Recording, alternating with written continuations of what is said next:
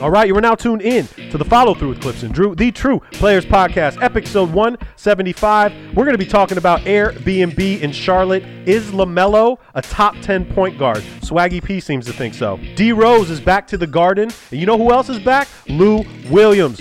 And what is a podcast without a Kyrie quote? It's the follow through with Clipps and Drew. Drew, give me that intro music. Excuse me, I didn't mean to interrupt like Mount Vesuvius. I'm about due to erupt. Use it or I'm losing it. They say I need to loosen up.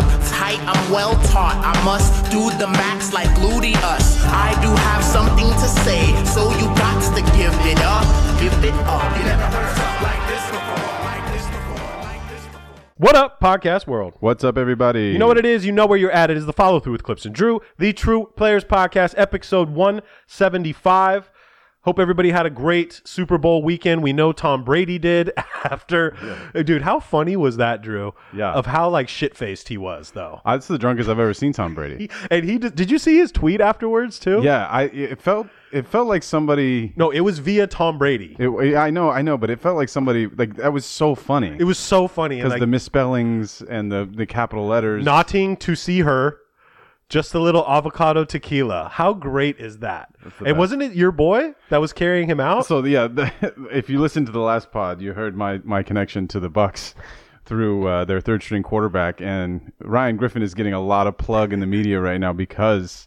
He was, you know, celebrating. I, I, he got more coverage in the celebration than he has the entire NFL season. 'Cause he- Career. Well, yeah, sure, and definitely, and and uh, yeah, so he was hanging out with Tom the whole, pretty much the whole party, Babysitting. including the yeah, yeah, including the on the boat and stuff. Um, and yeah, he he- so he's the guy in that particular like you know meme or gif or whatever you want to call that that that video of him walking into the or walking in or out of the party. Ryan's the one holding him up to make sure that he gets there safely. But I have to say, uh, I'm a little jealous of the Buccaneers because of the water parade that they were able to have. And the Lakers, you know, we could have gone down to Long Beach and done something on the water, but it we didn't get a parade. The Lakers didn't get a parade, and, and the It's also Florida, Drew. but no, but but think about that. Like they're able to be distanced enough from people where people, if they want to, they can line, you know, whatever I don't know, like the bay. I'm assuming is where they were, and you can still see the party or the parade, and the players are isolated on their boats, so they don't have to interact with the crowd. I thought it was a really good idea. Uh, but the highlight of it, apps other than Ryan Griffin, is Tom Brady throwing the, the only touchdown pass that mattered Super Bowl weekend, which was from his boat, which looked unbelievable, looked like a Bond villain boat, to the boat where uh, Cameron Brate, the tight end, was, and they caught it. Like that was the craziest thing. Throwing the Lombardi Trophy, that easily would have sank to the bottom of the bay, and probably would have cost a couple thousand dollars to retrieve. Uh, from his boat to the next, I mean, we're reaching the next level of greatness. Tom Brady can do anything. I that just shows how drunk he was too. And what was even better was his kids in the background. No, daddy, no. Don't do it. Don't do it. And you know, I was thinking to myself, I'm like, well, he has six more of them. So like, Yeah, you know, right. there, there's the, the fact that he did it and had the balls to do it. It's really cool to see Tom Brady be like that because you think he's just some, you know, avocado guy that does, never drinks or does anything like that. he is definitely an avocado guy. Definitely is, but just the whole thing was awesome. Big up to uh, the Bucs. I know our boy Alex Kennedy is a huge Tampa Bay fan. He was just beside himself, so I'm stoked for that. Alex Kennedy at Basketball News, by the way. I feel bad for Mahomes too, because I, I gotta say, like my pick was for the Chiefs, but I didn't realize how damaged their offensive line was. And I know we're not an NFL podcast, but like it's very clear to see like why offensive linemen get paid, you know, occasionally in that hundred million dollar range, is because of the value that they have. Like Mahomes was running for his goddamn life. It looked like sixth grade flag football out there. Like when when you know when you're playing flag football, none of those blockers, the offensive linemen, the unathletic kids that can't go run and catch a pass or run with the ball, they all get sent to the offensive line. They don't know what they're doing in flag football in sixth grade, so they just kind of let the. they, it's almost like a Mississippi count. It's like Right. one Mississippi, two Mississippi. Okay, cool. You can go run and try and catch my quarterback, and that's what it looked like. So I feel bad for Mahomes, but And the penalties, dude. The penalties yeah, were, there was some definite weak ass penalties. And in there. homeboy woke up Brady. Like, why would you even go in Tom Brady's Mathieu, face? Tyrann Mathieu. what did they, I mean? That was so stupid. But it- look, man, I didn't. I, you know, the way that that game unfolded, it was pretty clear that the Buccaneers were going to get it. But I did have uh, one quick story. I, me and me and a couple of the homies put a placed a little prop bet down on the Super Bowl. We wanted to do something fun and outlandish, so we picked the color of the Gatorade to be splashed on Oh, nice. the winning head coach. Mhm. And we picked blue at I think it was six six to one odds, and we nailed it. We we got it right. So that was at least at the end of the game. I still had something that I was watching for. Looking forward to. But of course, I, by the end of the game, I was hammered. Not only that, but they did they cut away. They cut away from the dumping of the Gatorade, which is obviously like a big. A lot of people bet on that prop. It's a fun thing to bet on, and you got all the different colors. You can do orange, which was the favorite, or red. I think was second at three to one. And the and the fucking broadcast cut away, and I'm like, wait. You're kidding me. I watched this whole fourth quarter, which didn't matter at all and was not very entertaining, uh, other than some of the stuff Mahomes had to try and do back there. And they cut away from it. But I we were, we were able to Google it, and we got that money came through. So the Super Bowl was a success for you, boy. Nothing beats the streaker prop bet, though. Oh, I mean, if that's not genius, that can't be done again, right? Uh, What- what I don't know how you would. I don't know how you would regulate that. Like I don't know if like because if because for instance like if if I put seventy five grand on a streaker being there and then I had you do it Right. like there's why wouldn't that also work like I get what you're saying because like in in his instance like he placed the bet and then he ran onto the field and had Mm-hmm. his boy get out there first so they tackled him and then he made it. Mm-hmm. Uh, but I don't. I know what you mean. Like it's a totally worth. genius, though. It's totally worth like the trip to jail. It was a thousand bucks. Yeah, to like- get him out of jail. even if it's more than that. Right. Like he made three hundred grand on that. and So he wasn't even he wasn't even naked either. Just No, just- he had like the Borat, Yeah. like one piece, uh, you know, '80s swimsuit going on. It was genius. Hey, okay, off football again. Yeah. No more football from Clipps and Drew for at least another Yeah, until August. But August. I, I kind of want to start first with, and I know we talked about him a lot on the last show, but Lamelo Ball is getting so much pub right now.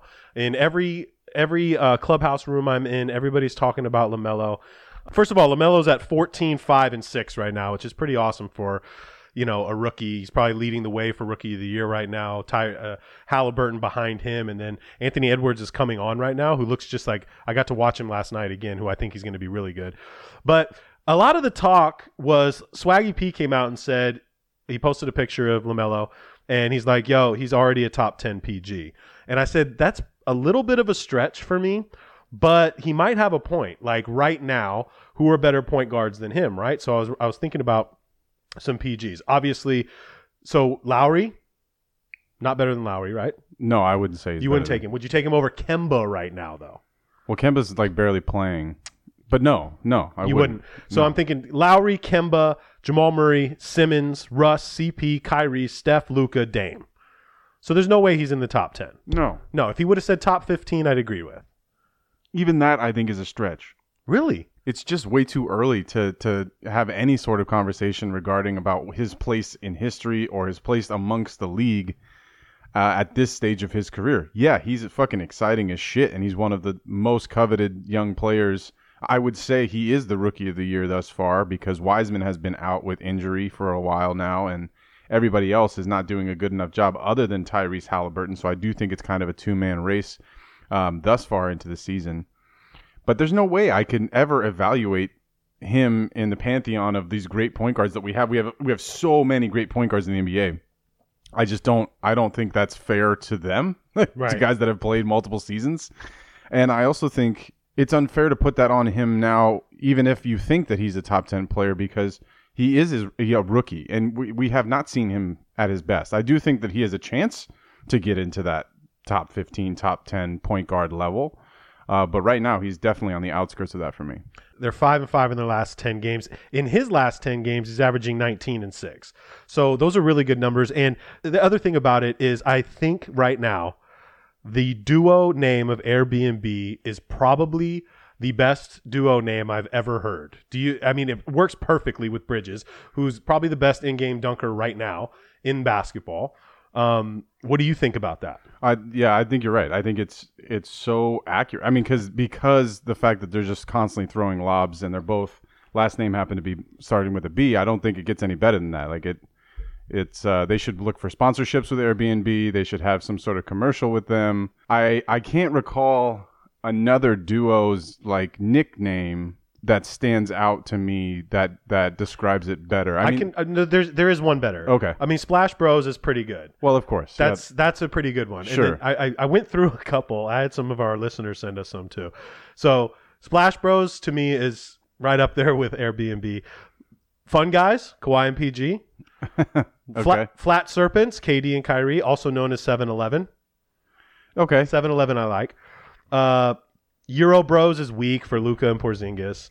The Unibron, I like that. Right, LeBron and AD. LeBron and AD. Okay. This one was my favorite, and this goes back to Kemba and and Gordon Hayward. The White Walkers. Kemba and Gordon Hayward. Oh, because I get it. I get it. Mm-hmm. The White Walkers. Okay. I like that one. Um, Run TMC is a try, is a is a triple threat, but Run TMC is up there is one of the best. right. Um, and then I had, I mean, Phi Slamma Jamma. That was another threesome. Uh, Twin Towers. That's just easy for Sampson and Olajuwon. And then coming up a strong third is Sexland. I mean, Sexland's yeah. I. You know what? I think that is. That's got to be up there because that's. It's just a hilarious name. it's perfect though. Yeah. I don't know if it like it doesn't describe the way that they play in the same way that Airbnb describes, you know, ball and bridges. But I think that is one of the most clever and, and hilarious nicknames that is out there. An honorable mention, I don't know where this came from, but Robbie Reed, one of our followers, who's obviously a Philadelphia fan, he said, Big Mo, Little Mo, the doctor, Andrew Toney, and Ivaroni, no baloney. Sixers all the way. And I said, okay. All right, Robbie, I appreciate that. Uh, anyways, I love Airbnb, and if they're not a sponsor of the Charlotte, if it's not Airbnb Arena at some point, make that shit happen. One more thing that I found completely blasphemous in Clubhouse, and this can happen sometimes. Uh, it can happen in Clubhouse where you, there's just some erroneous comments, right?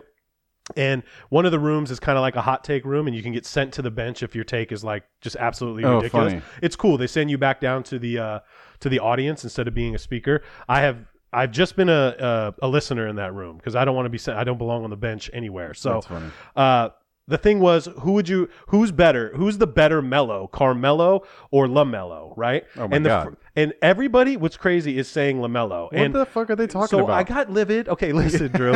and you know how I get, okay? I got Come a little on. livid and I'm just like, look, dude, it could be this season, it could be next season, it could be season 2035. There is one Mello, and that's Carmelo, MF, and Anthony. Okay, LaMelo might need to find another name, but it, when I, when I hear Mello, I hear Carmelo. Correct? Yeah, I think the younger generation doesn't, and I get that. Mm-hmm. Right? If you're a 16 year old kid, uh, you should know who Carmelo Anthony is, but you're probably thinking Melo, right? Because he also had that. I think that's his handle, right on uh, on Twitter and Instagram and stuff. He took he snaked.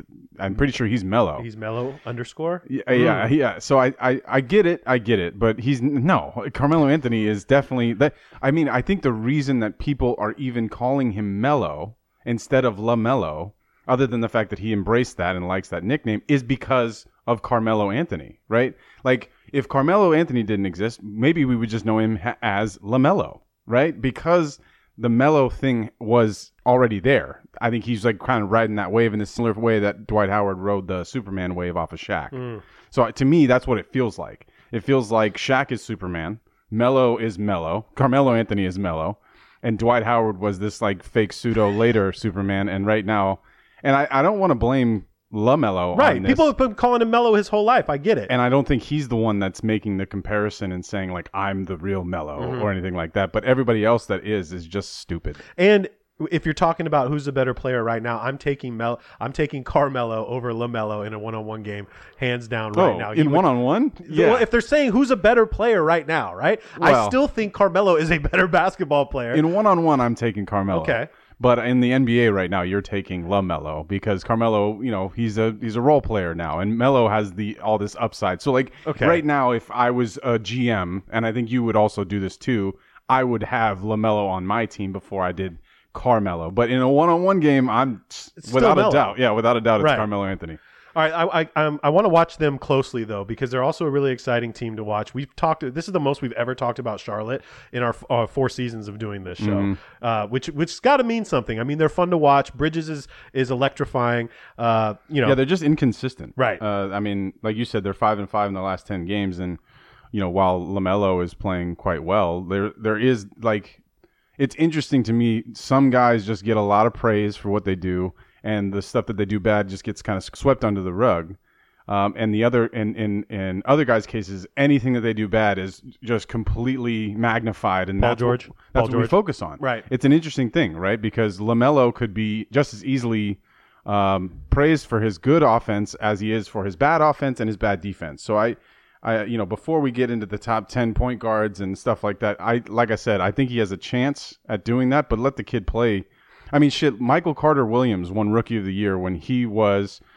I mean, kind of a version of LaMelo, if you will. Like, not a great shooter. I think LaMelo is a better shooter than Michael Carter Williams was, but he was a playmaker. He had good handles. He had good size.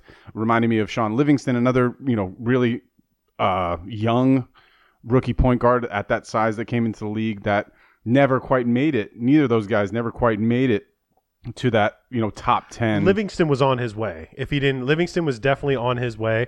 Um, and I remember having this conversation with you and douchebag John in the beginning of summer, like when Lamelo got drafted or whatever. And I was I was saying I went a little crazy and saying, well, he could be Kevin Durant because how tall he is and he likes to shoot the ball. And maybe that was a little too far. And, and John had said, I, I think he's more of Shaun Livingston. And the more I think about it, I think the more I've watched LaMelo play, is I think he's got a lot of penny in him. You know, tall, can handle the rock, likes to pass the ball. Not a great three point shooter yet, but um, I think th- I think that's a better comparison, Penny, yeah. Uh, I think which the- is which is high praise, by the way. I think the yeah, I think when when we're talking about like Lamelo and what he can be in the NBA, I think Livingston is a good uh like basement, if you will. Like if he sucks and doesn't turn into the shooter that we all expect and still never decides to play defense, um, he'll still have a role as a very tall, lanky playmaking point guard in the league for at least 10 years, right? If he doesn't develop at all, which I don't expect that to happen. I do expect him to develop. Um, but I think that's a good basement. Like Livingston, very solid. Never really scored that many points. Um, he obviously had a crazy time in his career where he went through that ridiculous injury, and it was unbelievable that he was able to play for as long as he was as as long as he did after that. Um, but barring some sort of injury like that to Lamelo, I I think he's going to be way better than Livingston ever was. Our boy D Rose got out of purgatory in Detroit. He's now back at the Garden. I'm so stoked that he got out of there. He seems extremely happy to be at the Garden. He had his first game two nights ago, right? Looked really good. It seems like uh, our, my boy Austin Rivers has probably just lost his his backup role on the bench to D Rose, so he might be on the trading block. But I, I, I know he. I, we both said that Blake and him deserve to go somewhere, and New, I know New York isn't like, uh, you know, going to win a championship this year or anything, but he seems much happier, and they're embracing him so much there. Um, the Knicks are 11 and 15; they're in the ninth spot, so they still have a chance to make it to the playoffs. And all the Knicks fans that I talk to, uh, they they're assuming they're going to make the playoffs.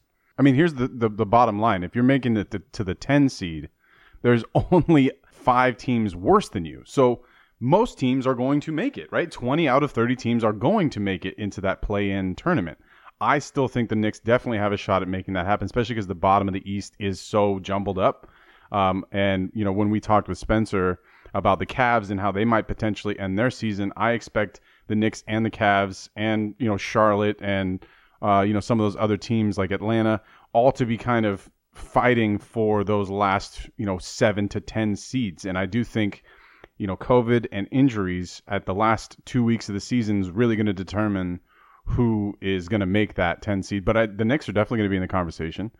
Um, it's amazing how much Thibs loves Rose. He's played on every team that Thibs has ever coached. and it and there's got to be a reason to Right. that. Thibs gets the best out of him. I mean, that's the truth. And the last time we saw him, you know, doing as you know, as well as we were hoping he would was in Minnesota. Right? He's had some good moments in Detroit, uh, but it's clear that Thibs understands the way that he plays, and vice versa for Rose. Like he understands the way that Thibs coaches. And I think you know, especially when you're building a culture, it's always good to have some guys, some some veterans that are understanding of the system. They also have Taj Gibson on the Knicks, who has been a Thibs guy since he left USC. True. Um, so I mean, there's two guys that have really played.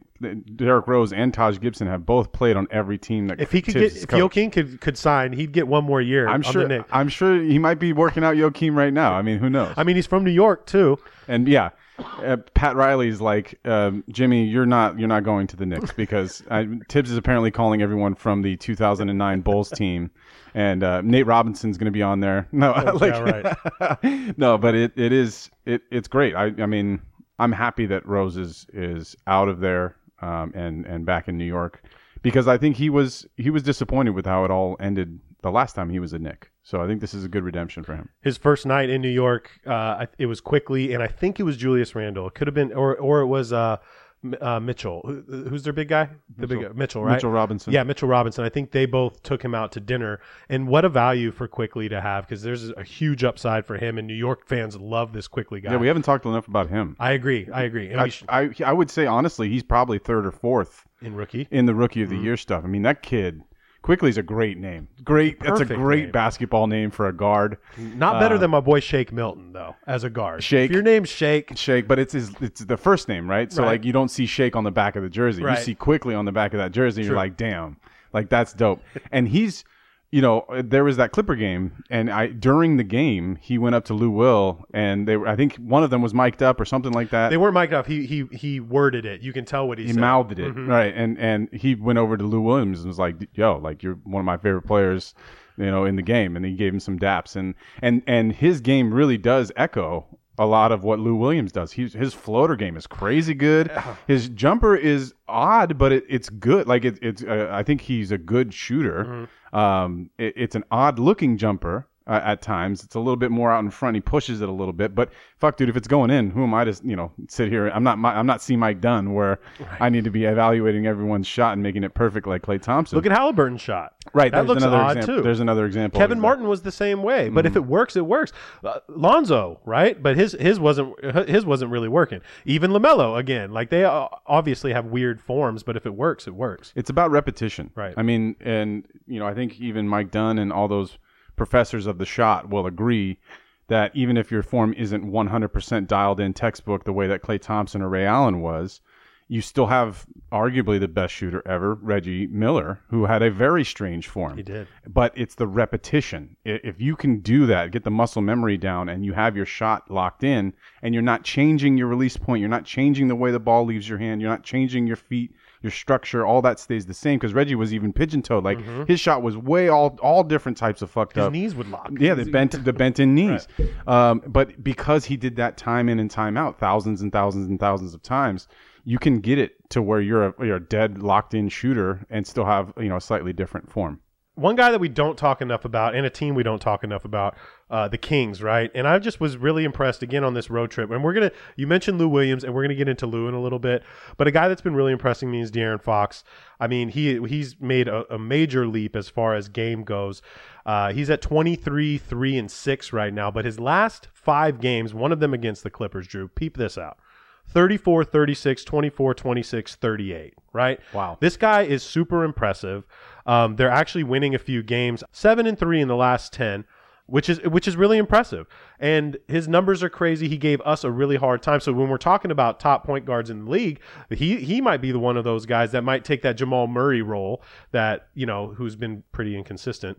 But I, I really like this guy a lot. They they need to build around him. I mean, there's it's just an example of another guy that I would put in front of Lamelo. Right. Right. Like that's just another example, and Jamal Murray as well. But to your point, like they're, I think they're starting to uh, find a little bit of rhythm in Sac- in Sacramento. Uh, Luke has to be commended for what he's done with that team because there was a lot of dissension last year, and it seems like you think they're listening to him? I well, Buddy, Buddy's not complaining anymore. Right, Buddy Hield. weird. That was the big complainer. Right. Um, and so he's not only. I mean, obviously, the decision for Luke was was based on roster. Like, do I go with Bogdanovic? Do I go with Buddy? And do I, you know, one of these guys has to come off the bench, and and, it, and Luke thought Hield would bring the most dynamic offensive abilities in the second unit, and I think he was right in that because. Bo- uh, Bogdanovic, who's had a, a rough start and obviously you know injured for, out for the for the year, I believe, um, in in Atlanta now. When I watch him, he needs to be in the game. He needs to be involved in the game a little bit before he gets his rhythm. Where Buddy Hield is is a little bit more microwave-ish, where he can come in and really just affect the game. Now, I did watch, maybe it was that Clipper game. I'm not, I can't remember, but there was a the L that game. yeah, but but Buddy Hield had like eight assists and like zero points going into the fourth quarter. So I think you know in, in an example where if he was really upset and and not kind of buying into the system, where he he would be forcing shots up. Um, and he wasn't forcing shots; he was missing shots. He was like one of nine. It's not like he didn't shoot at all, but he's playing within the system. And I, I think defensively, Luke Walton is an underrated defensive coach. If you remember the last year that before LeBron arrived and before Luke got fired, where we had just our young core of Ingram and and Lonzo and Kuz was out there, um, Josh Hart. That team was not good, and we were actively losing, trying to lose. but we were a top ten N- uh, NBA. I think occasionally we were in the top five uh, defensively, and that has to be credited to the coach, Right. Because defense is about effort and having everyone be on the same page. That is still obviously a problem for the Kings, but I can see them running the system, and he's letting De'Aaron Fox to get back to the main point do his thing. He's letting him handle the ball. He's letting him shoot as many times as he wants. I mean, in the last game against the Sixers, De'Aaron Fox took 30 shots. Um, Damn. yeah, he was 13 of 30 for 34 points, which is not a great, you know, necessarily a great uh, percentage. But when you're a Sacramento Kings team and your your best player is out there, you it's okay for him to get 30 shots in a game. Um, and they lost that game by eight points, but there was against, like I said, against Philly, who's one of the best teams in the NBA. So um, I think similarly to the way that we've talked about the Hornets and the Cavs, I do think the Kings will be in contention for that play-in spot um, as the season comes down to an end because I think they're starting to mesh. And one guy, as we're talking about the Kings, Rashawn Holmes, Dude, what a pickup. he is solid. I'd take him. He's solid, man. And Philly let him go, and he mm-hmm. did his thing for a little bit in Phoenix, which was weird. But when you watch Richaun Holmes play, he has this little push shot. It's like it's, not a it's the- floater. It's the better Montrez Harrell shot. It's a push. Right. I, I've never seen anybody like this. I mean, to me, this goes back to like the, the 60s. Like there was a lot of that kind of pushing, push the ball up at the rim, just kind of delicate. Mm. But like 15 feet and in on these pick and rolls, if he if the basket is clogged, he just hangs back at the free throw line. They dump it to him, and he does this little push shot, and it goes in like 80% of the time. It's insane. It's what Montrez wishes he had because Montrez tries that all the time. I- it's, it's a in- hard shot. I and to me, like when you watch Richaun Holmes play, mm-hmm. the Kings landed a good starting center that has escaped teams for years because he's just been kind of bounced around and not valued. He is good. Brooklyn would love to have him on their team. Oh my god. You know? I would love to have him on Right. the Lakers. You know, you know it's funny, and I know we're not talking about Clippers and Lakers yet, but a guy like that that I saw last night on Minnesota was Naz Reid, right? This, this guy murdered us, right? And he and it's fu- it's it's crazy because you don't talk about Naz Reid, but he was so good. Uh, he's so big and he can move like Euro. It's these guys like Richaun Holmes and Naz Reid that can really. Brooklyn would love to have Naz on their team. Just think if they had a big guy like that. Right. So I'm with you on that. You know, every single podcast we always ask, like, is Utah for real? Is Utah for real? And I guess the narrative is like kind of like the Clipper narrative is let's see how they do in the playoffs, right? But Utah's 20 and 5. They are the best team in the NBA right now. Uh, they're 9 and 1 in their last 10 games. They've won 5 in a row. These guys are killing right now. And I know I haven't watched enough of them, but I thought it was impressive what Brad Stevens said. Stevens said um, after they they lost to Utah, Brad Stevens said the closest team to the 2014 Spurs that we've played with. Uh, the, the the sorry, let me repeat. The closest team to the 2014 Spurs that we have played with the way the ball moves and how quickly the right decision is made. That's some pretty high praise to say that they're playing like the 14 Spurs. No, I think that, but that's I think that's very insightful. Like Brad Stevens is right, and when you think about the Spurs, it is that team play that sustained that generation of Spurs greatness, where they got all those championships. And I I think he's spot on here. Like they Donovan Mitchell is their star, Rudy Gobert is their rock on defense, and everybody else just knows what the fuck they're doing. They know their role. And that is invaluable in a team. When teams are comfortable, individuals on a team are comfortable within their role, they know what is expected of them, and they're able to succeed within that. That just gives everybody confidence, right? You get a solid, uh, pretty standard, solid rotation from your, you know, your your six through nine and ten guys, so they know what they're getting every night. They know that you know if they're if they're hot, the coach will probably leave them in. Uh, but as long as they're doing the things that they need to do, they're continuing to win games. And uh, it- I mean, they, ha- they have to be talked about as one of the, the better teams in the NBA. I think people still doubt them because of their lack of a true superstar. But as we've seen with those Spurs, and I think the one thing that Stevens would Brad Stevens would admit as well is that they don't have a Tim Duncan, right? And and you know, for as much as a much as much noise has been made about Rudy Gobert's contract and how much money he's getting and maybe how he may not be deserving of that money, I think all of us would agree that he's not anywhere near Tim Duncan as far as the offensive side of the ball. Defensively, he's he's fantastic. I mean, shit, the guy's got a crazy wingspan. He's super tall. Um, They're number one in rebounding for a reason. yeah, Right. Yeah, and I mean he's not leading the lead in rebounds. I mean Capela's averaging 14 fucking rebounds a game, uh, but there's a lot of missed shots in Atlanta. But I think that that's why when when when I think about the Jazz, you know, being that they're they're they're a 20 win team right now, the best record in the NBA, I still don't. I'm not worried about them winning a championship as a Lakers fan. I'm not worried about them beating us in a seven game series, and I think something that's interesting as I've been, you know, trying I've been I can't fucking watch Utah play. I don't I I can't get them on a nationally televised game. Like they don't get it. So I would I would love to, I've only been breaking them down through highlights and game recaps and I'm trying to my best to catch them when they're on NBA TV or things like that. You like think that. we watch him more because of Spider, right? Like you, I want to watch more Donovan Mitchell. I do too. Right. But I the, the the the point that I was going to make is I think that there could be a little bit of walking back. Like for instance, if the Shaq thing with Donovan Mitchell turns into Utah having one of the best records in the NBA, maybe all of us will look back at that and Shaq I'm sure will bring it up and be like, you know, does that happen if I don't call him out on national television? Last five games for Donovan 32, 18, 30, 27, 36. You know? Exactly. and so I think there's there's there's an interesting uh, kind of curve to that where if if Donovan keeps performing at this level and is just delivering 30 point per game performances, he could he could look back at that and be like, you know, like actually legitimately thank Shaq for lighting a fire under your ass. When we've seen it, you know, a lot of the great players, especially with The Last Dance and Michael Jordan, motivation comes from a lot of different places. And sometimes that motivation has to be internal when no one else is paying attention and no one else is giving a shit. But sometimes it can be external, and that can really fucking light a fire. Um, as we've seen with Paul George, I think Paul George is kind of similarly taking that on. Uh, we talk a lot about him on this pod, but I do think that there's something to that, especially in the NBA. Uh, I'm still not going to give Shaq a pass for the way that he did that, but on the other, on the flip side of it, maybe Utah fans might be you know thanking Shaq a little bit. They should be. And again, the record proves it. They're doing really well. We need to watch more of them. Did you know that there was a record set last night? First time in NBA history. Zach LaVine, first of all, went for 46, 7, and 4. 17 of 25 shooting, 9 of 14 threes.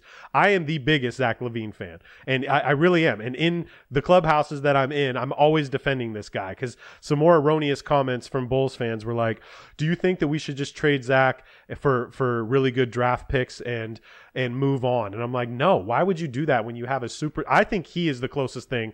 He's not there yet, but he is very good and he will be a superstar. But Cody White and Coby White and him last night, first first duo ever to each have eight threes in a game. You'd think that it would be Steph and Klay, right? But they've never done that. Wow. Both of them had eight threes. That's wild. Zach had nine. Zach Right. was nine for 14, which is insane. Coby White was eight for 17. Both those guys had obviously big nights. Zach LaVine, you mentioned 46 points. Coby White had 30. And then Denzel Valentine, who's uh, Hey, Denzel. stepping into the starting lineup with uh, Markkanen again injured. That fucking guy. Please stay healthy. Who, Lauri, your Markkanen. boy? Oh, that's Lauri, your boy. my guy. I mean, he's not extended, so I really kind of hope he he doesn't get extended in Chicago and that he gets to go somewhere fun where I can you know see him in He a can't playoff stay healthy game. though. But that's God damn it! I just want him to stay healthy. He's gonna get healthy and then catch COVID. That's what's gonna happen. He's uh, I don't wish He's that upon already been anyone. out with contact tracing. Um, so to the point about trading Zach LaVine, I get it. I get the idea uh, behind it. Why some Chicago fans would want to do that because if you're in truly in a rebuilding situation, which they obviously have been since 1999, um, not really since what what like 2010 or whatever, but um, I get the appeal of going. All right, let's just give up Zach for a bunch of picks and let's just try and start over because you know we're starting from the ground up here. But I think that Billy Donovan is a very good head coach for young players. And I do, I would not trade Zach LaVine unless you're getting Bradley Beal. Unless Yeah, but then getting, it's the same thing. Then for what? Right, exactly. My point, I, I think I'm speaking to your point though, is like, I don't know why you would want to break apart the Coby White Zach LaVine thing right now. And but Patrick Williams is young too. Patrick Williams is fine. He only had seven points in that game, but um, yeah, he's he's he's looking fine. And um, Thaddeus Young has been playing really, really well. It's his, it's his 42nd year in the NBA as well. It's outrageous. uh, we've talked about Zach LaVine a couple episodes ago, and it's pretty clear that he's he's next level. You're right. Mm. He's he's on the borderline of being a superstar. And if he was doing this for a team that was in playoff contention every year, we would absolutely be giving him more nods. I think All Star appearances, things like that, would be happening coming his way.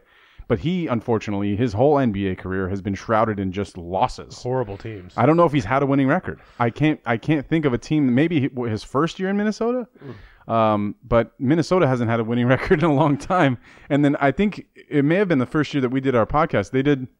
They were in the. It was with Jimmy, so that was a winning season. But Zach LaVine was on was on Chicago by that time because Jimmy for each other. Jimmy got into the playoffs the last year. Weren't they traded for each other? Yes, yeah, that's right. my point. Is Okay, like yeah. I'm trying to think if Zach LaVine has ever had a winning record, and I don't think the answer is yes. Probably not. I mean, they're 10 and 14 right now. They're in 10th place, the Bulls, which is sad because we all, as basketball fans, want the Bulls to be in the playoffs. Like, everybody has a soft spot for the Bulls. Um, they're not far away. I mean, uh, 11 and 13 is the Hawks in the eighth spot. So it's not like they're far back right now. There's plenty of time. Um, but you had mentioned Minnesota, and Clippers played Minnesota last night. Uh, KAT for his first game back, and he even found it as a shock because he was on the Shams, yeah. he was on the roster, and and and uh, KAT was like, "Well, that's news to me because I didn't really know." And he, he's been obviously has had the worst time with COVID with his family. He got it and said he was just miserable for a few weeks, but he came out had a double double last night. He looked really good. Clippers got the win, but I gotta say something, man. And this is to all the Clipper fans because I took a lot of hate for Lou Will. Okay. I was very open with saying that he has not been playing well. Yeah. Um, but everybody else wanted to trade him. Get rid of Lou. Get rid of Lou. He's garbage. He's uh, so much slander.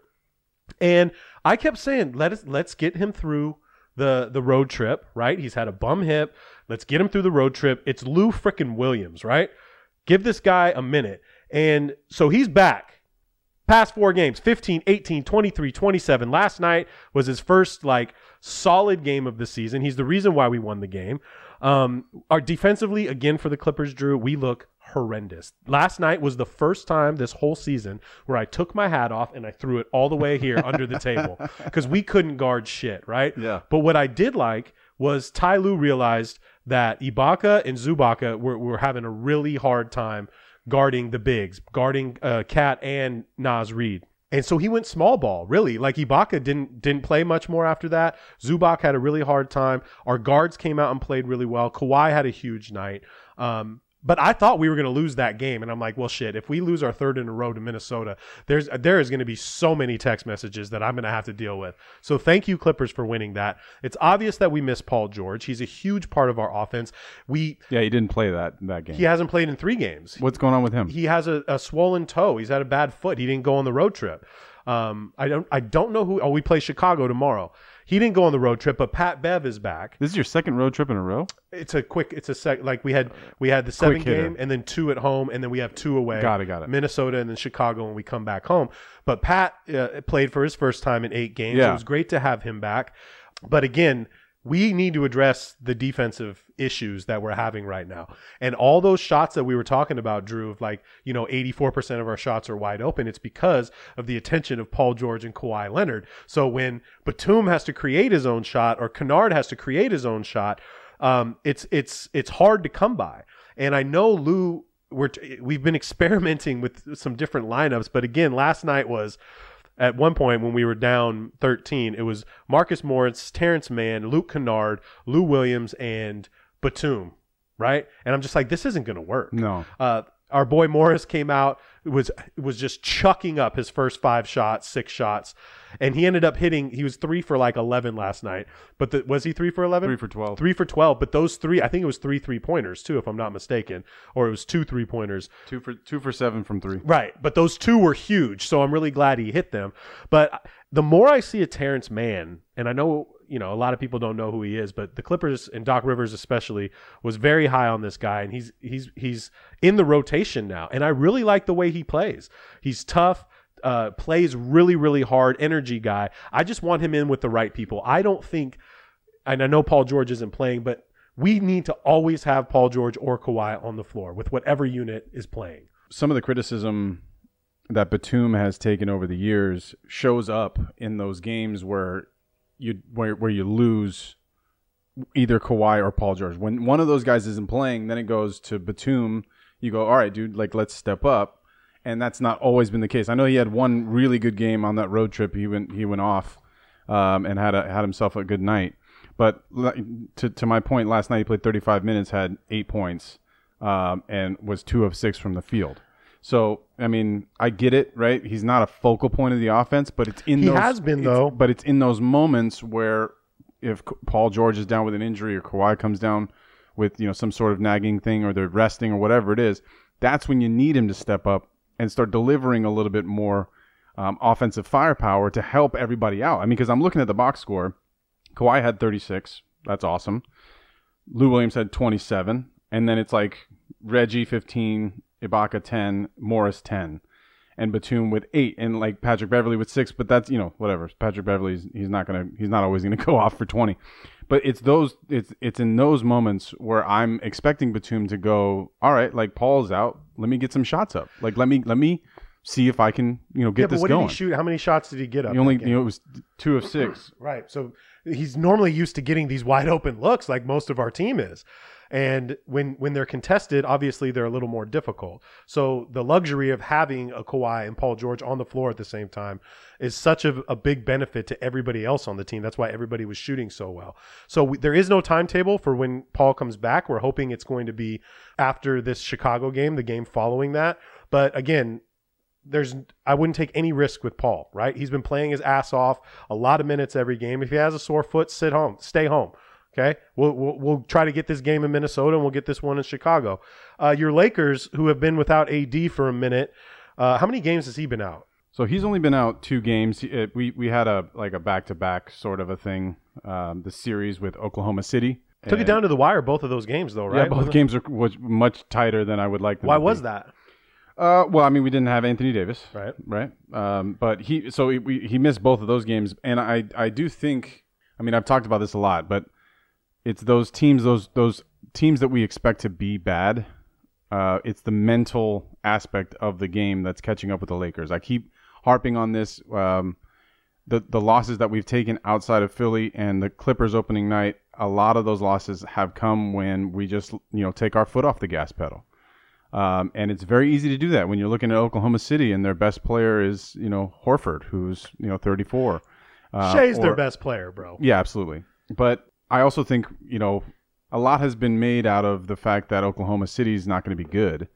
Um, and I've pushed against, pushed back against that. They are good. Like, you know, they don't have uh, any sort of superstar. I think Shai, uh, like you said, is their best players, their best talent that they have on the team. Uh, but they're just a bunch of hungry dudes that, like Lu Dort, for instance, we've talked about a couple times. That guy plays physical, Love and him. and he's one of the best on-ball defenders, like uh, on the wing in the league. And you know, you saw the way that he did in the bubble against you know James Harden, and obviously Harden got the best of him, blocked that shot at the end of the game seven. But they are not a bad team in the sense that when I look around at the other bad teams, they have a lot of fire. They have a lot of drive, and it bad teams can get into the rhythm of just losing and then start to fade away in the fourth quarters of games and go like, all right, you know, this is we're, we know what this is. We're gonna take we're gonna gonna take a loss. right. Yeah, they don't do that. They don't give up. I also think there is the mental aspect that I talked about with the Lakers dealing with playing against Oklahoma City after a relatively long road trip. We've had several games at home now. This is you know four four games in a row. We're going to have Memphis uh, tomorrow, um, and I just I'm glad that we got the wins because those those games can very easily go the other way, right? Especially that last one um, with with some really great play from LeBron James down the stretch. Did both those games go overtime? They did. Both of them. So did. we've had three games in a row go go to overtime because the, the Detroit game before that, before Oklahoma right. City went to double overtime, and it's so it's that lull, right? So you get the Denver. We we destroyed Denver, which was a very big statement game for us.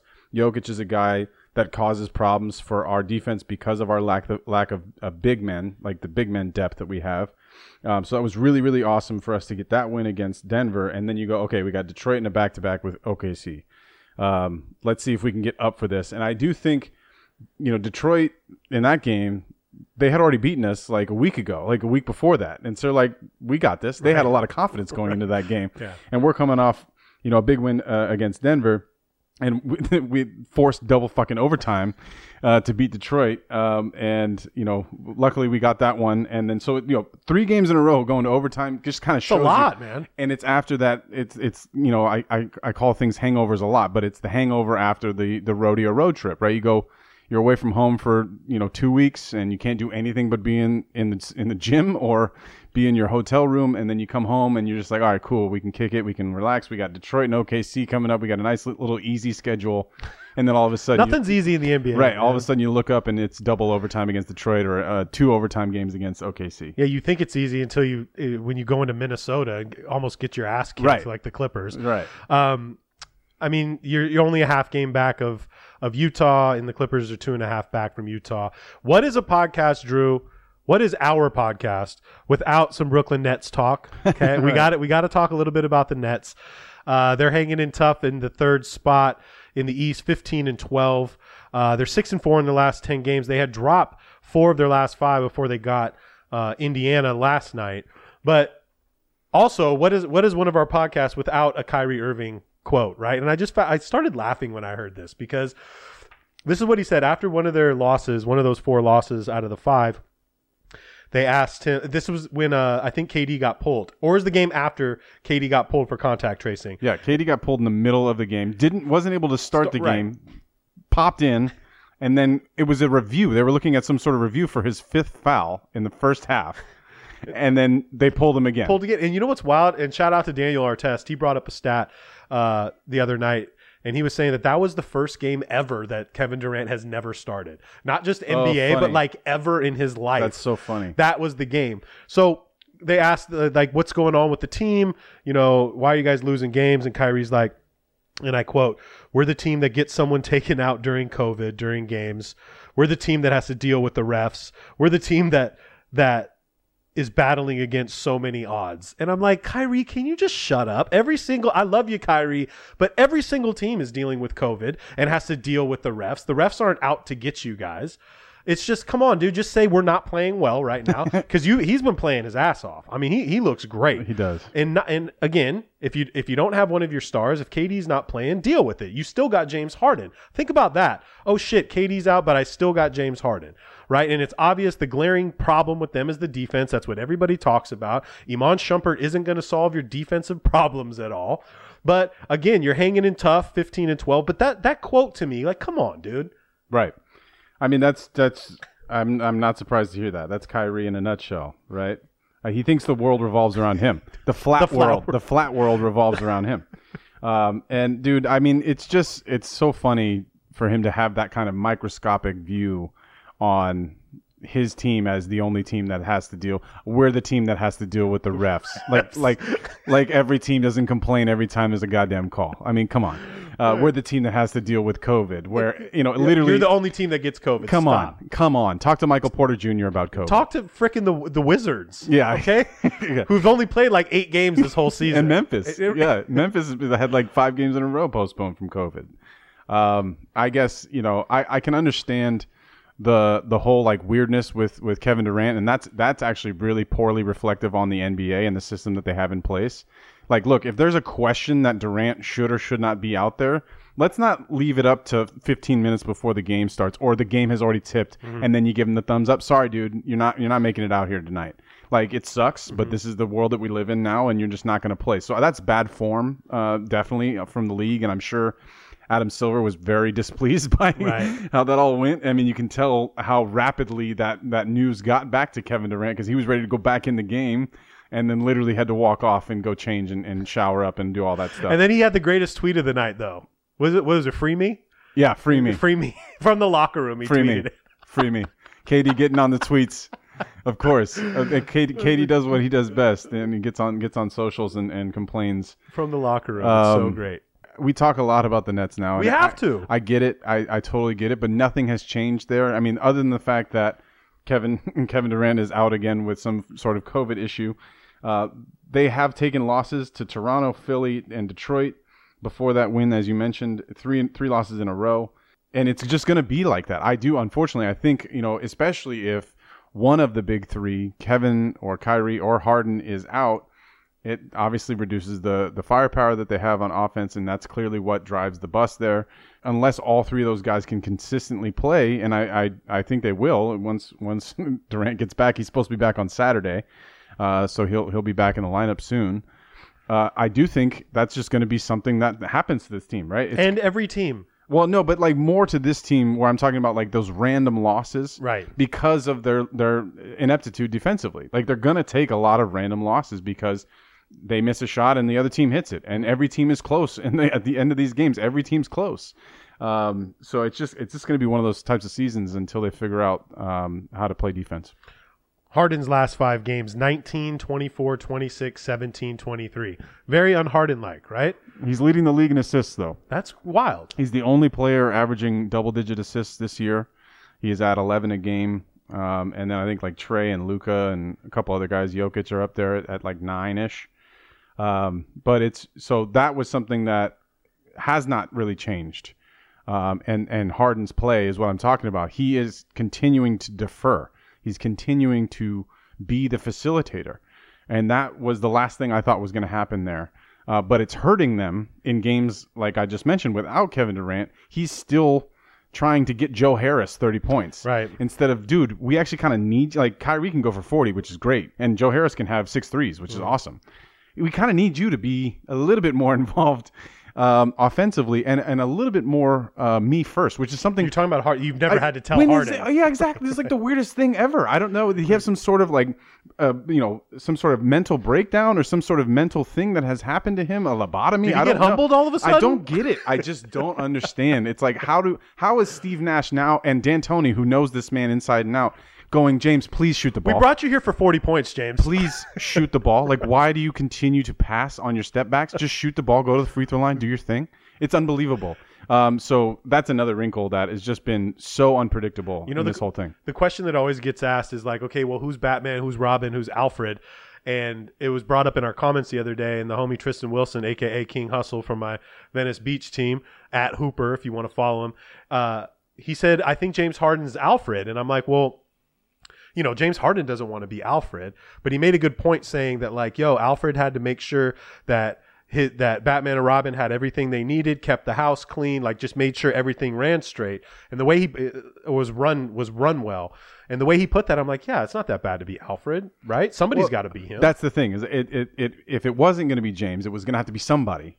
And Dinwiddie, who may have, you know, if if Dinwiddie doesn't have the ACL, maybe he becomes the Alfred to, you know, Batman, Robin, and Catwoman, if you want to call it that. And that you can you can pick who Catwoman is. um, but like that's the point that I think is interesting. I, I, I want to be clear about this. I'm not upset that James Harden is facilitating. I do think it's unbelievable that he took that role. I would have never called that as happening. I thought Kyrie would be the one that would naturally as the point guard. I thought for sure, but it's clear that he's more of a two guard and Harden is the point guard for this team.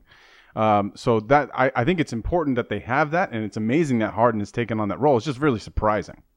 So I know we touched on a lot of uh, a lot of different teams in this pod, but it's we are definitely more than a quarter of the way through the season. We're approaching on a third of the way through the season for the majority of these teams out here with a 72 game season. So it's always good to just take a quick look around, right? Some, you know, especially in the beginning of the season, you got teams up there like Orlando was in the two seed for a while. Let's take a look at where everybody is real quick. So in in the Eastern Conference, Philadelphia is still holding down the one seed. Uh, before I really get into this, it's pretty clear to me that the Eastern Conference is open, more open than it has been in more years. Similar to the way that it was last year, though, uh, because you know we had in the last few seasons we've had Milwaukee finish number one or Toronto finish number one, and there's a chance that Milwaukee finishes number one in the East in the regular season, but they clearly are not the best team in the East based on their playoff outcomes. Uh, so I do think we're going to have another crazy, pr- pretty crazy year up and down the Eastern Conference all the way through the playoff spots because a lot of teams are very evenly matched. Uh, so going off of that, Philly number one seed in the East right now, 18 and seven. Milwaukee sitting there in the two at 16 and nine. Then you have Brooklyn, and something that's really interesting and uh, kind of gives sheds some light on how good the Western Conference is. The Eastern Conference 500 teams are well within the playoffs. So let me get to this. Boston in the four seed is 12 and 11. Four seed, 12 and 11. Then you have losing records through the rest of the Eastern Conference. We only have four winning record teams in the Eastern Conference. Toronto in the five seed now. Hey, shout out to Toronto though. Can we give them some props, props dishes and dimes? Yeah. six and four in their last ten, holding down the five spot under five hundred. 12 and 13 is the five seed in the Eastern Conference, which is crazy, which is tied with Indiana, 12 and 13. Then you have Charlotte uh, in the seven seed, as we talked about, 12 and 14. Atlanta, 11 and 13 in the eight seed. Nine seed, the Knicks at 11 and 15. Then you got your Chicago and Miami tied at the 10 and 11. And I'll tell you what, right now, nobody wants to be going up against the Heat in an elimination game when it comes down to it at the end of the season.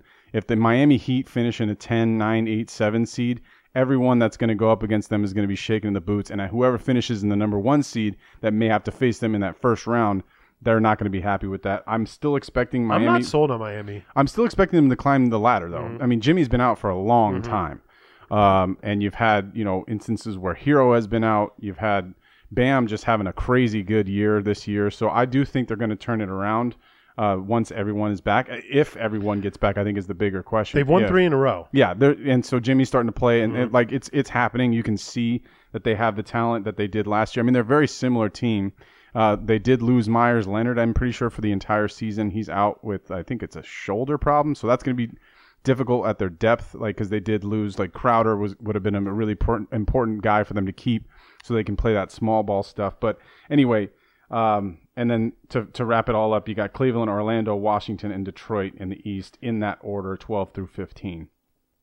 Uh, and then in the West, we talked about Utah and the Lakers already. Utah 20 and 5 and number one seed. Lakers 20 and 6. Clippers in the three seed 18 and 8. And then you got Phoenix right there in four, which is, you know, a little surprising. We all expected uh, Phoenix to be a much better team this year with Chris Paul. That is proven uh, to be true based on their record thus far and the way that they've been playing. They've won four in a row. Mikal Bridges um, is an emerging star for them. He's not any sort of superstar. He's not going to be an all star, but he is a, a perfect player for that system and is shining right now. Then you got Portland at, in the five seed. Portland, 13 and 10. San Antonio, team that we never mentioned, but are Jonte's scrappy. been killing right Deontay now. Murray, yeah, Dejounte Murray. Pardon me, I call him Deontay sometimes. okay. Dejounte, Dejounte Murray has been doing a great job there, as has a lot of their players. They, I mean, everyone is really just playing great in that system. So they're 14-11 in the sixth seed. Do you think they should be the White Walker combo? I mean, they got White and they got Lonnie Walker. Just saying. Going back to our I like nickname. that. Would that be the original I think White that Walker? would that would work better. Okay. to me. I think it was better because Gordon Hayward's white. That's why the White. I get. I know it's funny, but like it's if it's, we're doing a play on names, Right. like you actually have a guy named White and you have Right. a guy named Walker. That makes more sense to me. Continue. Uh, then you move to the seven seed Denver, uh, 13 and 11. They had a rough start to the season. And then Golden State in the eight seed there, 13 and 12. And this is where 500 comes into play. Let's remember 500 team in the East is in the five seed. The 500 teams in the West are in the nine and below. Memphis 10 and 10 at 500 in the nine seed. Then our 500 team Sacramento 12 and 12 in the 10 seed. Dallas is a team we have not talked a lot about. They are very grossly underperforming this year. A lot has been made about Kristaps Porzingis. I'm sure that guy's hearing a lot. He actually had a decent game a couple games ago and looked a little bit more like uh, it was in that Golden State game, I believe. They've won. Their, they've won three in a row. yeah, and I do think they're going to get back on track, but I also think that they're clearly missing a couple pieces. Richardson, that trade for Richardson is not working out. Honestly, for like both teams, I thought Curry was going to be a lot better in, in the Sixers, and he had his run in with COVID, was out for a while, so maybe he's just getting his legs back. But the Richardson thing coming back, I thought was going to work out much better, but they're having to bench him and, and play Tim Hardaway, uh, who's good. Who's good. I, I like Tim. Hardaway. Um, but that to me is still a little dysfunctional. So I, I, I'm not nearly as high on them as I was coming into this year. I thought they were going to do much better than they have so far, and there's still room, obviously. Then you get into the very disappointing Pelicans, uh, who Zion continues to put up big points, but cannot seem to rebound um, at all or play much defense at all at this point in his career, which is strange.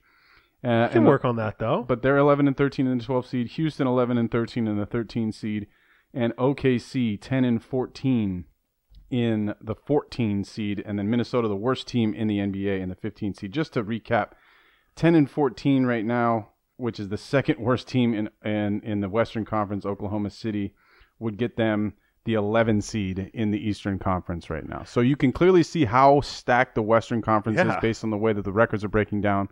And there should be some real separation from those first four to five teams in the East uh, as the season progresses because they are better than the rest of the, the Eastern Conference. But the uh, the bottom half of the East is going to take a beating as they go around and play teams that are significantly better than them. Yeah, like so Boston's 12, 12 and 11 in the fourth, and then the seventh seed, Charlotte's 12 and 14. So, you know, same amount of wins. You mentioned uh, Golden State.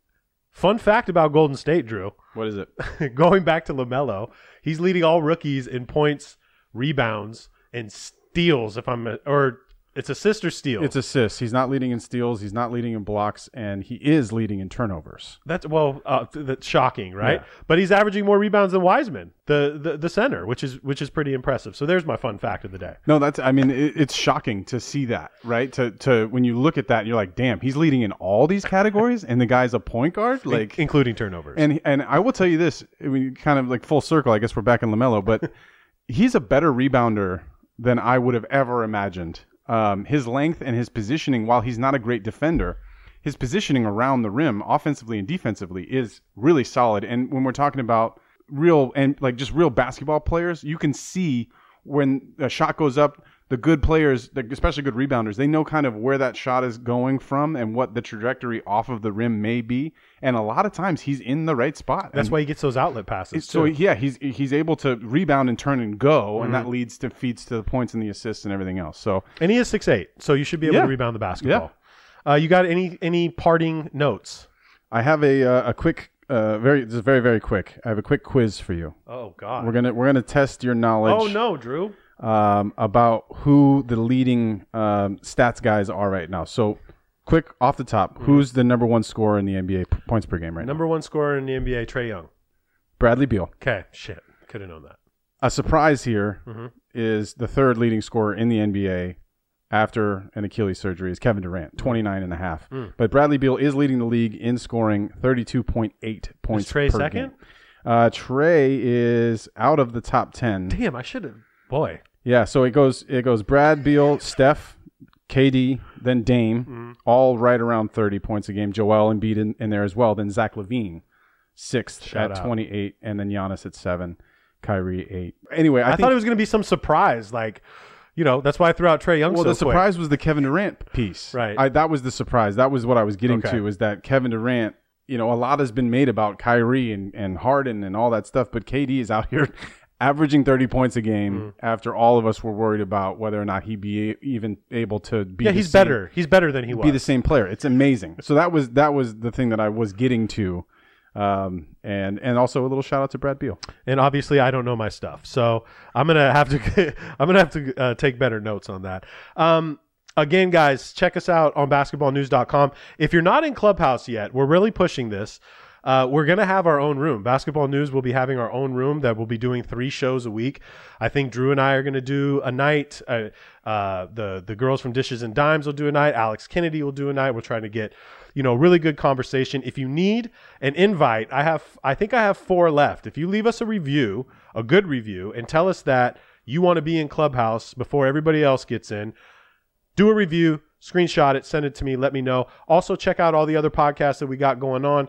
Uh, Kenyon Martin just paired up with Jadakiss as his new partner in the uh, Neat and Unfiltered pod. Etan Thomas, the rematch, Alex Kennedy podcast, keeping it 94 with Spencer Davies. We got the Sheridan Show, Dunk, uh, the Dunker Spot, which is uh, Nekias Duncan. If you really like analytics and like breaking down the game of basketball, check out his pod. And of course, the Dishes and Dimes podcast, Toronto Raptors base. These girls are awesome. So check us out on basketballnews.com. Drew, you're going to be upset, but I want to take him out with my guy that's probably leading uh, takeout songs, DaBaby, featuring Young Thug. Okay, Blind. The song is badass. Turn it up, bang it. It is the follow through with Clipps and Drew, and we're Ghost. I just got the key, they let me in, no ID. Doors opening up for me, and now I see. I've been blind for a while now. I've been blind for a while now. I've been blind. Hey! Every single goddamn day, nigga think he next to Dicky, to who? Tomatoes, mustard, mayonnaise. Nigga better catch it, catch it, catch it, catch it. Thankful that my head too hard for me to learn my lesson. My head too goddamn hard. 'Cause the way I did it worked out fine. Ooh, God, you blessed. Hey, man, probably ain't believe me. No a nigga went through hell and back, now he finally on the TV. Now nigga don't even give a fuck no more. Probably think it's easy. Let you know it ain't easy. I fuck her like a bathing nigga. She run from the dick like a cheetah. go. Two tone AP watch on, never seen music for a clock.